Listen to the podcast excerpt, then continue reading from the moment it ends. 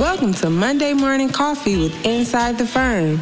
Each week, our hosts will be interviewing local, regional, and national business leaders to give you an inside peek into how they lead their business to success in the ever competitive business climate. Welcome to Monday Morning Coffee with Inside the Firm. Today I have a very special guest, a guy that I have been trying to get in touch with, and he's been trying to get in touch with me for weeks now. But finally, I have Derek Kirk on the podcast, and he is a candid motivational speaker and successful entrepreneur. He's been many things an orphan, a homeless teen, adopted, a coworker, and the subject of a documentary called Innocence Lost. These days, he's been investing mostly in the dreams of others, literally and figuratively, he is a hope dealer. Derek, welcome to the show. Thank you for having me. Thank you for having me. Uh, I'm I'm excited to be here. It's been it's been a chase uh, getting here. Uh, we we made it happen. We made it happen. We made it happen for sure. Well, let's let's start things off by uh, why don't you tell us a little bit about more about more your past, uh, whatever you feel comfortable with. Obviously, you are you are truly a rose that grew from the concrete, so to speak. Uh, where did you grow up, and how did you make it out of such a tough start in life? No problem. Um, I grew up in uh, Detroit, Michigan. Uh, Detroit is split up by East Coast, South, uh, and West, uh, and so I grew up on the on the West. Uh, uh, my teen years were more on the West side, but my earlier stages were more on the East side of Detroit. And the, the East side of Detroit is is kind of a, an extremely dangerous place to to live. It's one of the most dangerous places in America, and so that's where I was born. Uh, and on the street that I grew up in, it's not even on the census anymore. So it's just a blank space. But actually, there were kids there like myself. And um, growing up in, in those areas where um, you're pretty much invisible to the to the rest of the state uh, and, the, and the rest of the city, uh, crazy things happen. And but um, as a six year old kid living in that area, these things become normal to you. You become numb to these things.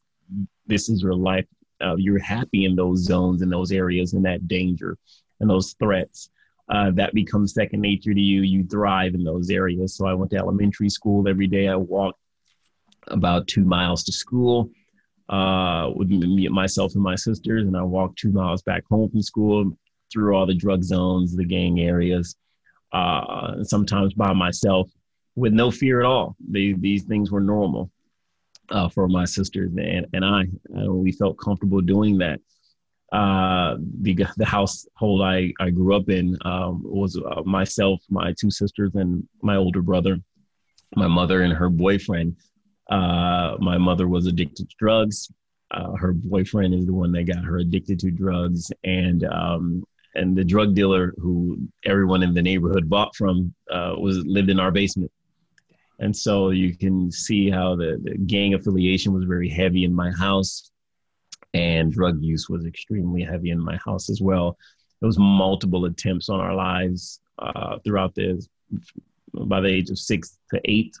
I think each of those years there was one attempt in our life each year. Two house fires, uh, someone tried to burn us down, and then one attempted robbery that could have went uh, horribly wrong.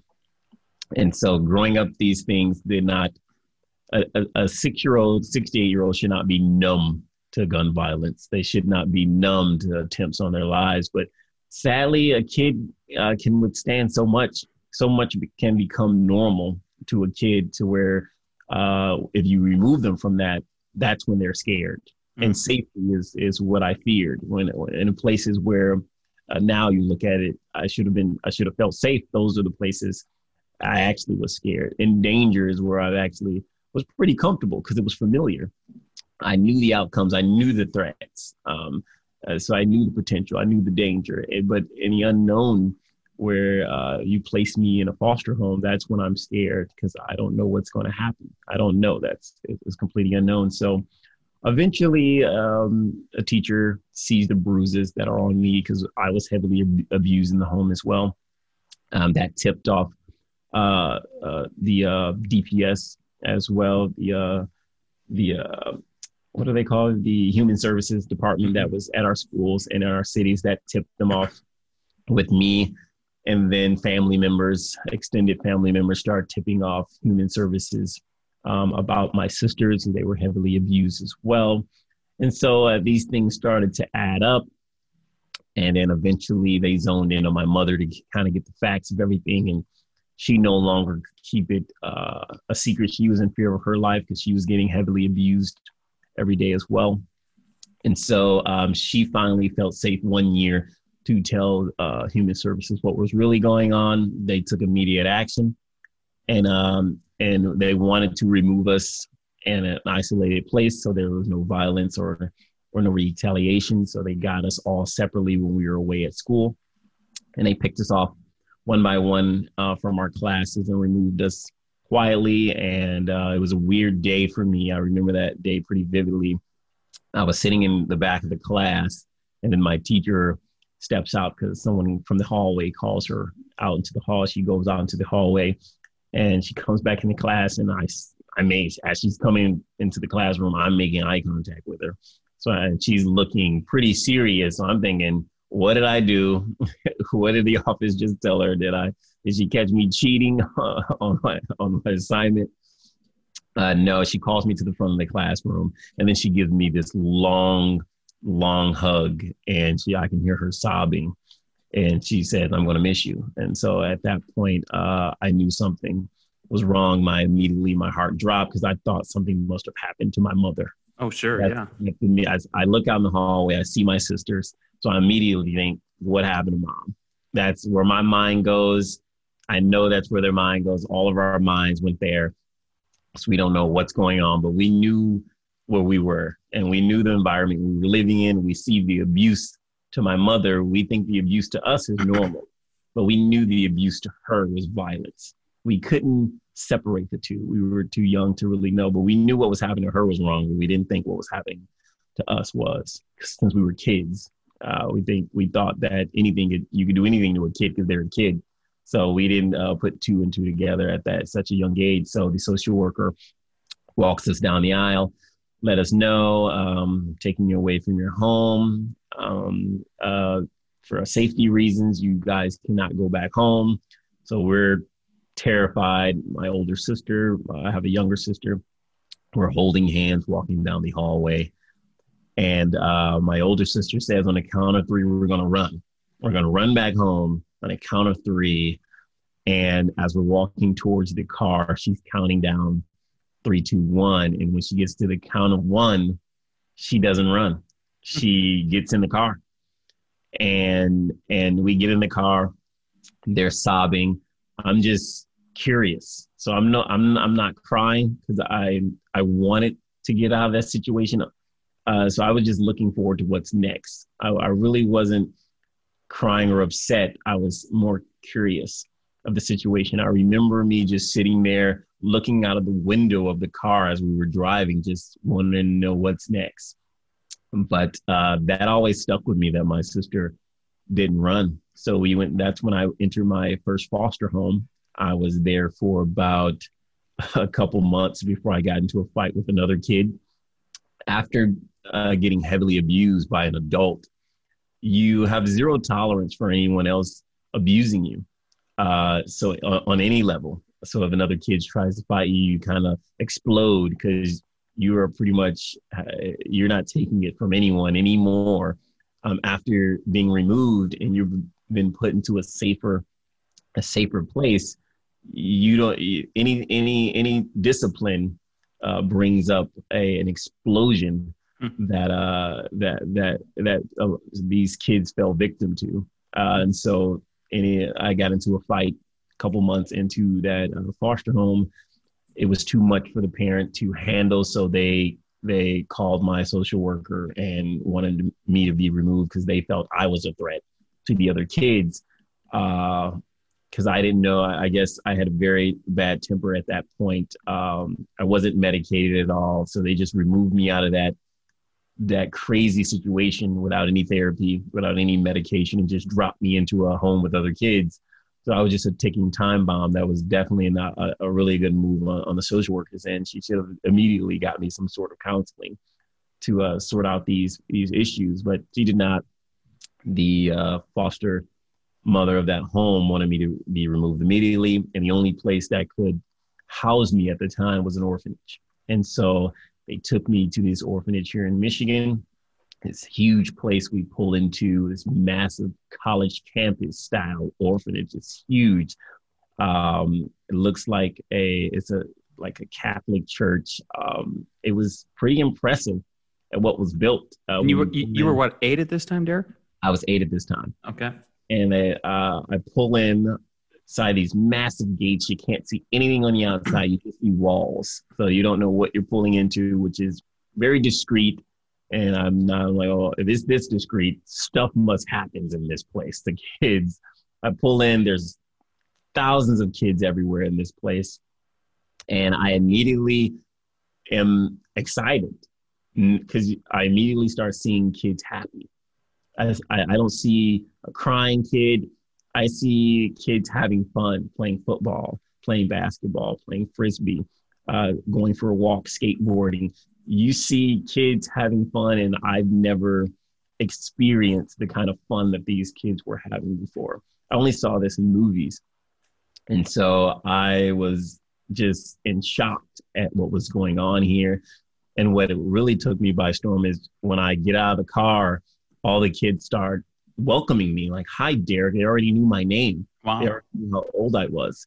Uh, they had a gift basket waiting for me. It was such a community that they built in that place. That was impressive. Uh, then I knew I, I, I, belonged. I wanted to be there because of the community that it, it, it, how nice the place was. It, it really gave me a life and a childhood that I never would have gotten anywhere else. Um, there, I got counseling every single week. There, any medications that may have been needed, I got there as well. They uh, constructed visits with my mother as well. They really honed in on the family. They, they let me see my brothers and sisters often as I wanted to. That place pretty much was the reason I survived. Uh, how long? How long were you there? Until you until you were eighteen. Yeah, so I was there for about ten years. Wow broke a record because usually kids get adopted. Well, that's what I was going to say. Is yeah, I mean it, that I that's my um, one of my great aunts. She used to take in uh, foster children, and that's exactly how it would work. Is they seemed like they would come in, you know, probably like what you were talking about from from eight from eight from eight to something, but not not the full eighteen. That that's a that's a no, that's no, quite no. the stint. So I had some options in my younger years. When you first get there, you're eight, you're cute, you're cuddly. Nine, you're still cute. Uh, but 10, you hit a growth spurt and it's pretty much over. I towered over all the other kids. Uh, and so from 10 on out, it was, it was not happening. And then when you're, when you're younger, they read your file and you come from such a horrendous background. Mm. They, they, they don't know who your father is. They don't know any medical issues about you. They don't know your mental state because it's pretty unpredictable. Uh, you're, you're too much of a risk uh, as a, as a kid. Uh, they they definitely did not want to take a chance on me, and I had a couple staff members that were there uh, quit their job and they wanted to adopt me. Uh, that didn't work out. The state, I guess, that was a conflict of interest. I guess once they get to you get to know me, then you realize, oh, actually, he's he is just like the other kids. He is mm-hmm. actually better. He's they, so, and but the only people that got to that level were staff members. If you were just someone looking to adopt a kid, you would just read what you saw on paper. If you hung out with it, me, you probably would have moved forward with an adoption option. Uh, but that it never got to that level because what they read just scared them. Uh, it really scared them, scared them crazy to hear that a kid can grow up in a life like that and possibly be okay at the end. No kidding. So I, I understood I understood greatly why no one wanted to make the move. If I saw that as well, I would have probably been hesitant looking at the paper, uh, especially looking at why the other kids were there. They were pretty much nothing compared to why I was there. I was the longest kid that ever lived there, uh, so I was the worst of the worst that that came through that through that home. And so, uh, all through elementary school, I was there. All through middle school, I was there, and high school. I was still there. So um, I always wanted to keep that a secret. I never oh. wanted middle school. I never wanted my friends to come over. Uh, I only let select friends know. So maybe only two friends in my life ever really knew. I always wanted to be a regular kid. Uh, after coming there and I seen how how, what regular kids were. I wanted to be one so bad to where I, I kept all that hidden. Um, and I felt what it was like when people found out. That really hurt me to because people treat you different when they found out that you grew up how I did. They want to do stuff for you. They want yeah, like pity party, sort of that that sort of thing. Always a pity party when someone yeah. found out, and that made me cringe to know. I had a teacher that found out in sixth grade, and um, she found out from someone else that lived in the home that had her class, and he threw me in like, yeah, me and Derek lives here, and she she found out, and then um, she stood up in front of the class and say, okay, Derek, you don't have to do this homework assignment, but everyone does. And so now everyone's looking at me like, why does he not have to do it? And so they really want to know, and I and I really can't tell them, but just situations like that kept arising. I played uh, basketball in middle school as well. Now I don't have to pay for school jerseys like everyone else, and they want to know why doesn't he have to do this? It just kept occurring to where I just I didn't I, I really fought hard to not not let anyone know because I just want to be treated regular. If I have to pay, if they have to pay, I, I want to try to pay too. And and still in high school that was how it was everyone treated me the same no one knew when i went home where i was going when i stayed at over a friend's house i had to get permission pretty much from the state of michigan right uh, and someone to sign off on me going to stay over someone's house um, but i stay over my friend's house they never could come stay over mine's they kept it a secret for, still to this day and so i still hang out with those small group of friends as well and them keeping it a secret in high school uh, got me treated different. I did all my homework. I got good grades when I was over. I was able to go to college. Um, so I didn't get any leg ups, which probably would have handicapped me. And I ended up running into an uncle that was uh, that was pretty successful, and he was a uh, chiropractor. And at that stage, I, have never ever met a doctor of any mm-hmm. sort. And so he ended up finding me. I'm 18 at this point, and um, he uh, takes me a weekend and takes me out to his house. He lived in Flint, Michigan. You know, everyone's heard of Flint, Michigan. They have the water crisis there. Right. And he lived there when it was great. And he had his massive home in Flint, Michigan, and he took me there and just to and just to introduce me to him and his family. But I what I took from that moment is I didn't know things could be so nice. Um, I always wanted more. I wanted to be treated equal and I I always wanted more. Nothing was ever good enough, and I, I always kept striving. I never let anything defeat me, and so that toughness came early on uh, from the abuse. I always got back up. I always, you know, dust myself off whenever I fail at something. I always got to beat it. I always have to conquer something. So it, it's, it's, it's either in you or it's not. And it, it, and it was in me. So when I graduated high school. I got to an academic scholarship at Western Michigan University. Uh, went to Western Michigan University, graduated there. Um, I jumped into the real estate industry in college. And What's your um, degree? What did you study? Psychology. Okay, but and then you went to real estate. All right, keep going. I didn't feel like dabbling in, in psychology much. I touched the real estate industry, and it fit who I was. It fit the fight in me it fit the, the personality in me a lot more to where I excelled in the real estate industry and the companies that I, I worked for. I kind of just shot straight up uh, into the corporate office. I started in the leasing world, and then I moved to the um, the property manager, then the regional manager, then the operations manager, and I just kept climbing and climbing and climbing and climbing and climbing, and um, all because I kept wanting to, to be better and, and, be better and be better. So I use what was already in me and transcended over to uh, an industry that would appreciate it. And um, and so uh, that I started investing in, into my own real estate as well. And then companies would start reaching out to me.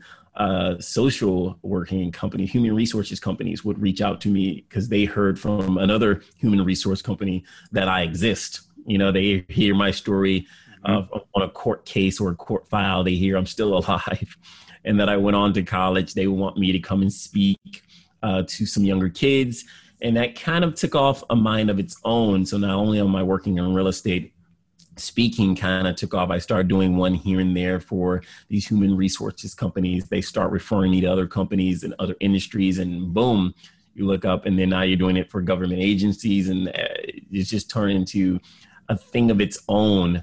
And then I'm here. Yeah, tell me, tell me. I have two questions. What is yeah. so, what is so amazing? So, if your story is first of all, it's very inspiring. Um, I feel like we have a lot of common. One, I grew up, I grew up poor, but not nearly in the kind of situation you did. Um, but uh, grew up in a uh, Native American community, and there's just in North Dakota, there's not there's not a lot of economic opportunity whatsoever. I was the first one to go to college. Some parallels are there for sure. And one phrase that kept coming to my mind was was uh, if if any if Kanye said anything good in his life, I think it's uh, uh, money isn't everything, but not having it is and mm-hmm. and I think there's a lot of truth to that, right? People who don't grow up with that, they're always hungry, and it's not just money. It's it's uh, part of it is just being secure, it, and, it, and, and that's usually where it's it, it's it's it's exactly that. It isn't money, but money is security in this country. Yes, and and yeah, when you don't have it, yeah, your life will will suck a lot more uh, it, it, makes you comfortable. It, it, takes you places. It expands your horizon. You eat better food. You wear better clothing. You travel places you've never been, different countries. You know, you you meet new people you would have never met. You have different social circles that you would have never had if you didn't have a comfortable life or or money. And so, uh, or but in order to get there, it, it has to be in you. Uh, you you definitely can't teach a lot of things Mm-hmm. And I don't think I could have been taught uh, the the fight that's in me, the hunger that's in me. Those things you you can't you, you really can't teach in a school. Um, the will is is not taught. That that isn't something that's in a textbook. You got to kind of have it. Hundred percent. Yeah. Let's go back to two things then. So I wanted to at least get the Kanye quote in there because I really like that quote. I live by it. He was and, right on. He was right on with that he's not he's not lying there. Yep. So let's go back to real estate. Um, what do you think the biggest lesson you learned coming up in the real estate industry, and when you during your ascension? What what is something that maybe st- stood out and surprised you, and now you kind of reflect on it and go, "Wow, that was a really good lesson. I'm I'm glad I learned that." The lesson is in, in the in this industry, you you got to find whether you're working for yourself or you work if you're working for a company, you got to find somewhere where you're comfortable. Both um, goals have to align when you're partnering with a company or when you're working for a company. If one side isn't happy happy in the, in the real estate industry, it's never going to work. And and people fight themselves thinking like, yeah, if I'm not happy, I can force it. Or if the company's not happy, maybe they'll keep me for a long. No, they won't keep you if they're not happy with you, and you won't stay if you're not happy with them. Um, eventually, you're not going to put in that same effort. You're gonna you're gonna you know quote unquote half-assed in a way uh, your job every day because you're not happy, and then your employee will see that and ultimately let you go. Uh, but when both both of you are aligned, uh, so you it, it, opportunities are everywhere in the real estate industry, and that, and you should never be worried about. Uh, I, I, just need a job. No, they, it's it's so many out there. It's saturated with opportunities. Mm-hmm. That's the problem. The, the, jobs are everywhere in this industry. It's too many jobs. You can leave a job and find the next one you know a couple days later it, the opportunities are there it's just finding the perfect fit. And and property managers or if you're a vice president you you know this that these opportunities are literally everywhere. And so easy to grasp and get the salaries are all there. It's just one industry that that seems to not be on the decline.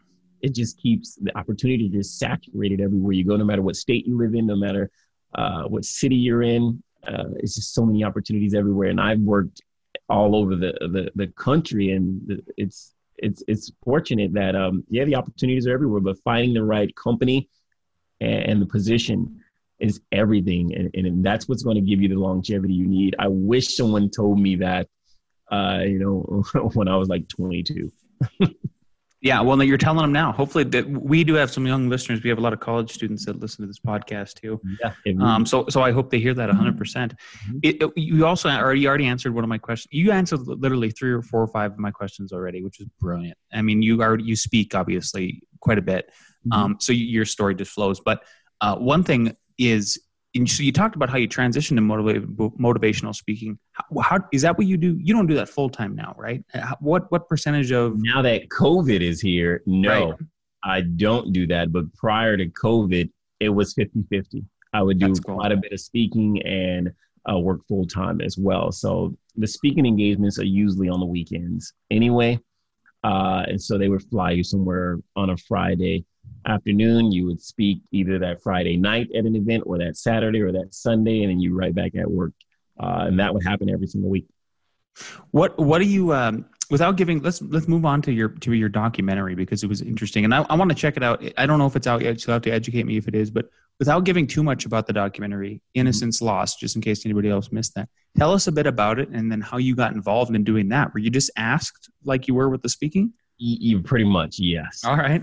It's still in production. It's not going to be out this year. Uh, right now, I can't. I was I was approached to do it, uh, and I get to control pretty much uh, the narrative in the in the image. So I, it needed to be authentic, uh, and um, the goal is to hit it on Netflix as and that's the oh, cool. right now. And so the marketing promotion will will all be done. Uh, it's it's it's it's pretty much basically uh, my life in in my eyes. Um, I'll, I get to be the executive producer of it, so these opportunity definitely uh, is, is, is once in a lifetime. Someone felt my story is enough to they want to transcend it onto film, and uh, it's definitely going to be a sight to see. I, I definitely it's it's a little I, I don't I, we have we can't keep it too raunchy because it, it's yeah. Stuff that has happened that we now have to kind of translate that into a film mm-hmm. and translate that to an audience without um, offending, scaring, being too graphic. So when you lived a crazy life, transitioning it over to film is a battle in, in itself because some stuff that just won't make sense uh, to all walks of people. Uh, and so we we have to make it uh, you know appealing and inter- entertaining as well. And so that aspect in it as well. But uh, yeah, we, we, it's going to be pretty good. Excited. Yeah, I'll have to. I'm definitely now speaking with you. I'm glad I learned about it. I can't wait to check it out. Um, here, uh, one question I wanted to ask you, which is, uh, in my world, it's a tough question. Maybe in your world, it's not. And but w- with the zeitgeist of how everything is right now. Uh, tensions are high in the states, and, mm-hmm. and one thing one thing we hear a lot about is this idea of privilege. Mm-hmm. Um, so, as someone who came up from literally nothing, mm-hmm. what is your take on the idea of privilege? Does it exist in that mm-hmm. some people are inherently more privileged than others just because of their skin color, mm-hmm. or does it exist simply as a mental construct, and that those that want to play a victim so they have an excuse not to rise up? It's both and this is someone that that's African American and was in some crazy circumstances. It's both. Both play a huge part. Here's a one incident is that in the inner cities, the bus don't run to the suburbs because if you live in the suburbs, every time it comes time to vote on do you want a certain bus line to come across? I know it's here in Michigan. Uh, it gets voted down. So now the inner city buses don't cross into the suburbs, which past the suburbs, those where the jobs are, those where the plants are. The suburbs have the malls. So, so it's a lot of inner city kids can't get to work. And all the shops and stores and, and places to work in the inner cities are usually um, owned by uh, Orientals or Indians. It's usually Latino owned. They usually don't hire African Americans in the inner city stores that where in inner city people shop. So uh, it's a little of both uh, it's it's definitely it's it's some just don't have the will to to make it happen as well. Some some people are a, a little lazy and, and don't want to apply themselves, uh, and so some there are some opportunities that they've received that they rejected because they may be like, ah, no, I don't want to do that. Mm-hmm. That that could be a step to a vehicle that could get you over to that opportunity, but they don't want to do the one thing. And then the other thing is, yeah, your skin color is preventing them from voting on that bus line that crosses it because they don't want to see you walking through their neighborhoods. They don't want to see you walking through their, their neighborhoods or to get to the job that you're going to go to because in fear, uh, you're also letting over criminals as well. If you do that, that is the risk. Yeah, you're letting people over that do need to get to work, but you're also letting over people who do crime in your neighborhoods. So it is it, it, it's it's a battle. It, it's a battle on on both sides as well. So it is both.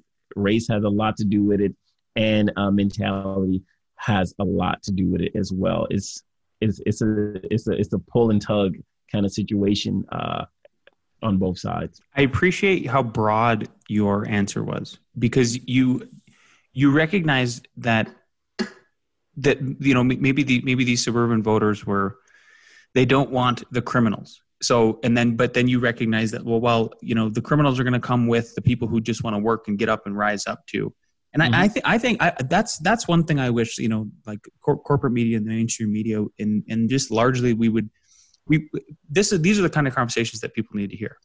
Mm-hmm. It, it, the three minute sound bites don't do anybody any good because there no. there is that nuance to the whole situation. So it's not this cut and dry, black and white, literally, where yeah. people were, were you know what I mean. There's a lot of nuance to all of that. What do you? How do you? How do you? What is your strategy when you go out and you speak?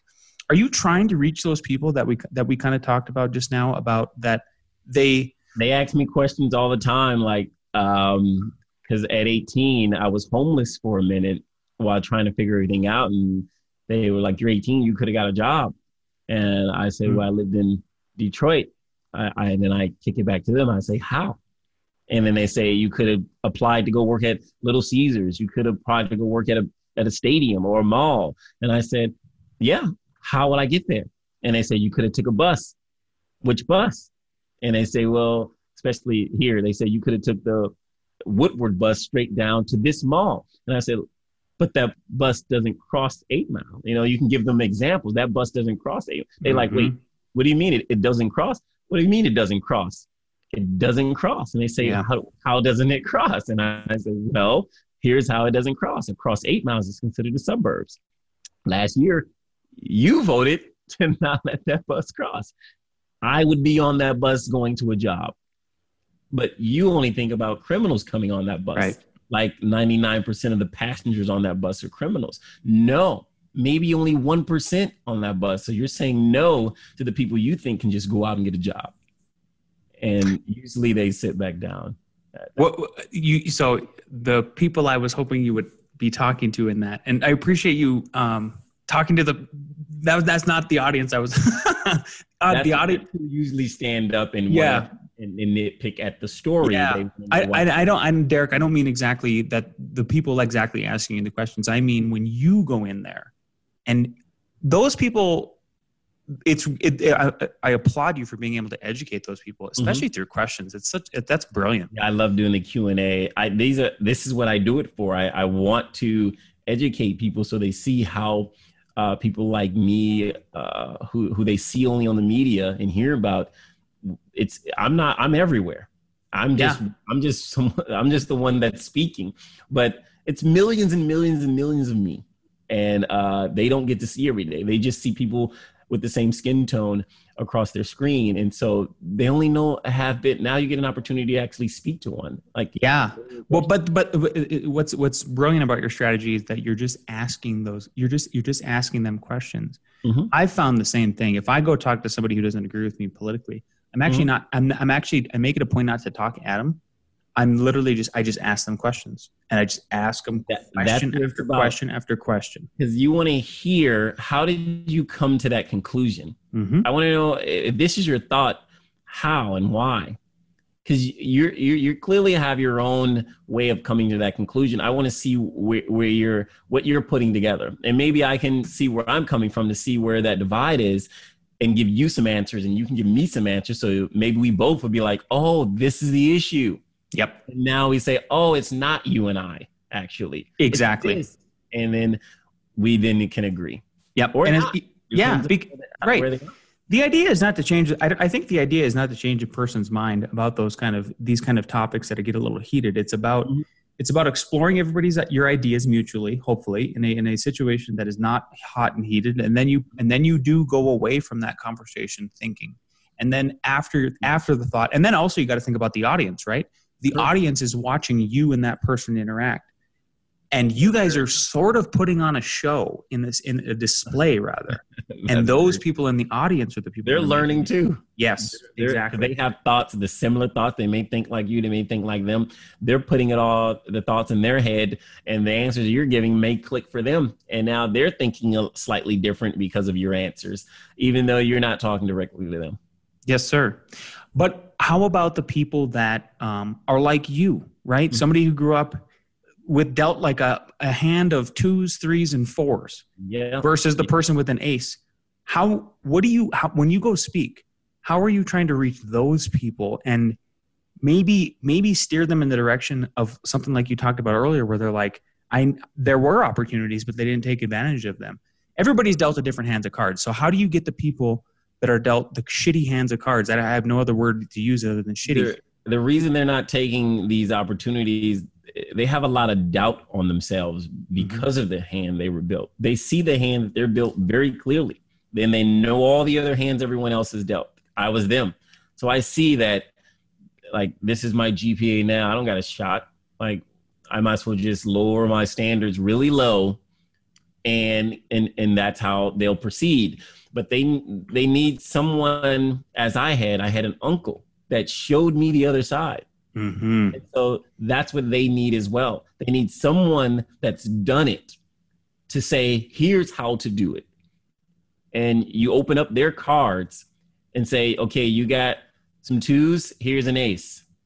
You know, now you have ace high. Now, now you can now maneuver. Now you can beat some hands. You're not going to beat all of them with this hand, mm-hmm. but now you have a leg up. Now you're going to win some and you're going to lose some, but now you have a fight. And so that's what it's about. It's about resources and, and giving some of those resources to them and educating them and, and showing them that even with your hand you can still win some but they need that confidence and motivation to do so. Right now they have no one speaking to them and giving them that confidence and those resources. So they're left to their own devices and this is what you get.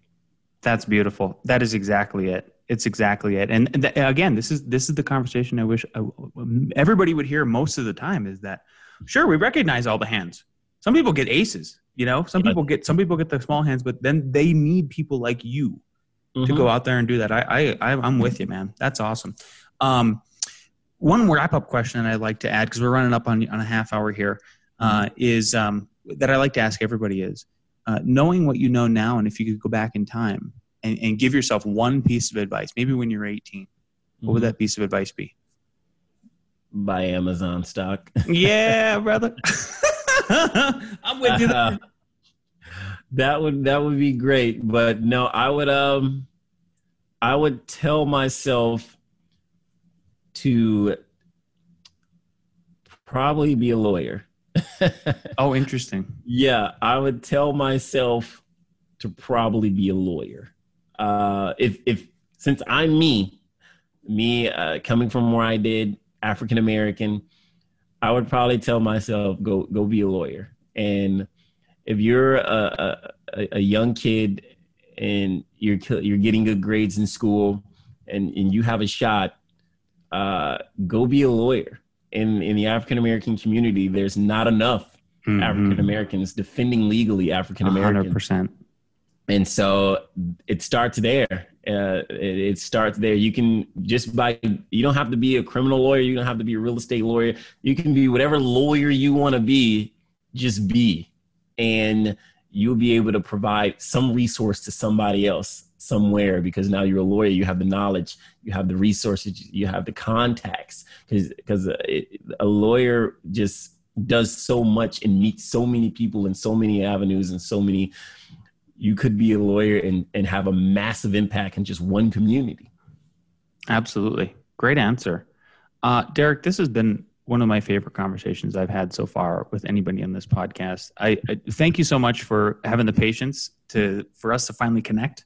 No um, problem. No yeah, problem. because I've been wanting to talk to you for I think is like three or four weeks now.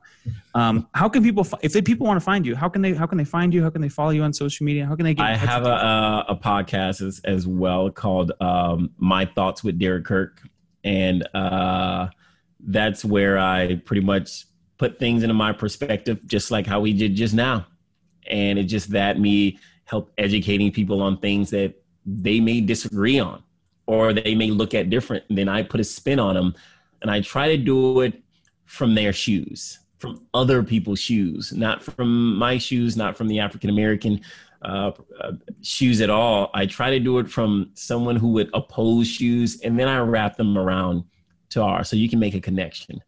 And then you can take that information, or, or maybe that may change a view, but that's what the show is. It's it's, it's just that, and they can uh, catch me on uh, www.derekkirk.com as well, and on the website uh, you'll find links to my Instagram and Facebook. Awesome. Thanks, buddy. You have a good night. You stay safe and you keep motivating people. All right. I'll do my best. All right. Good night as well.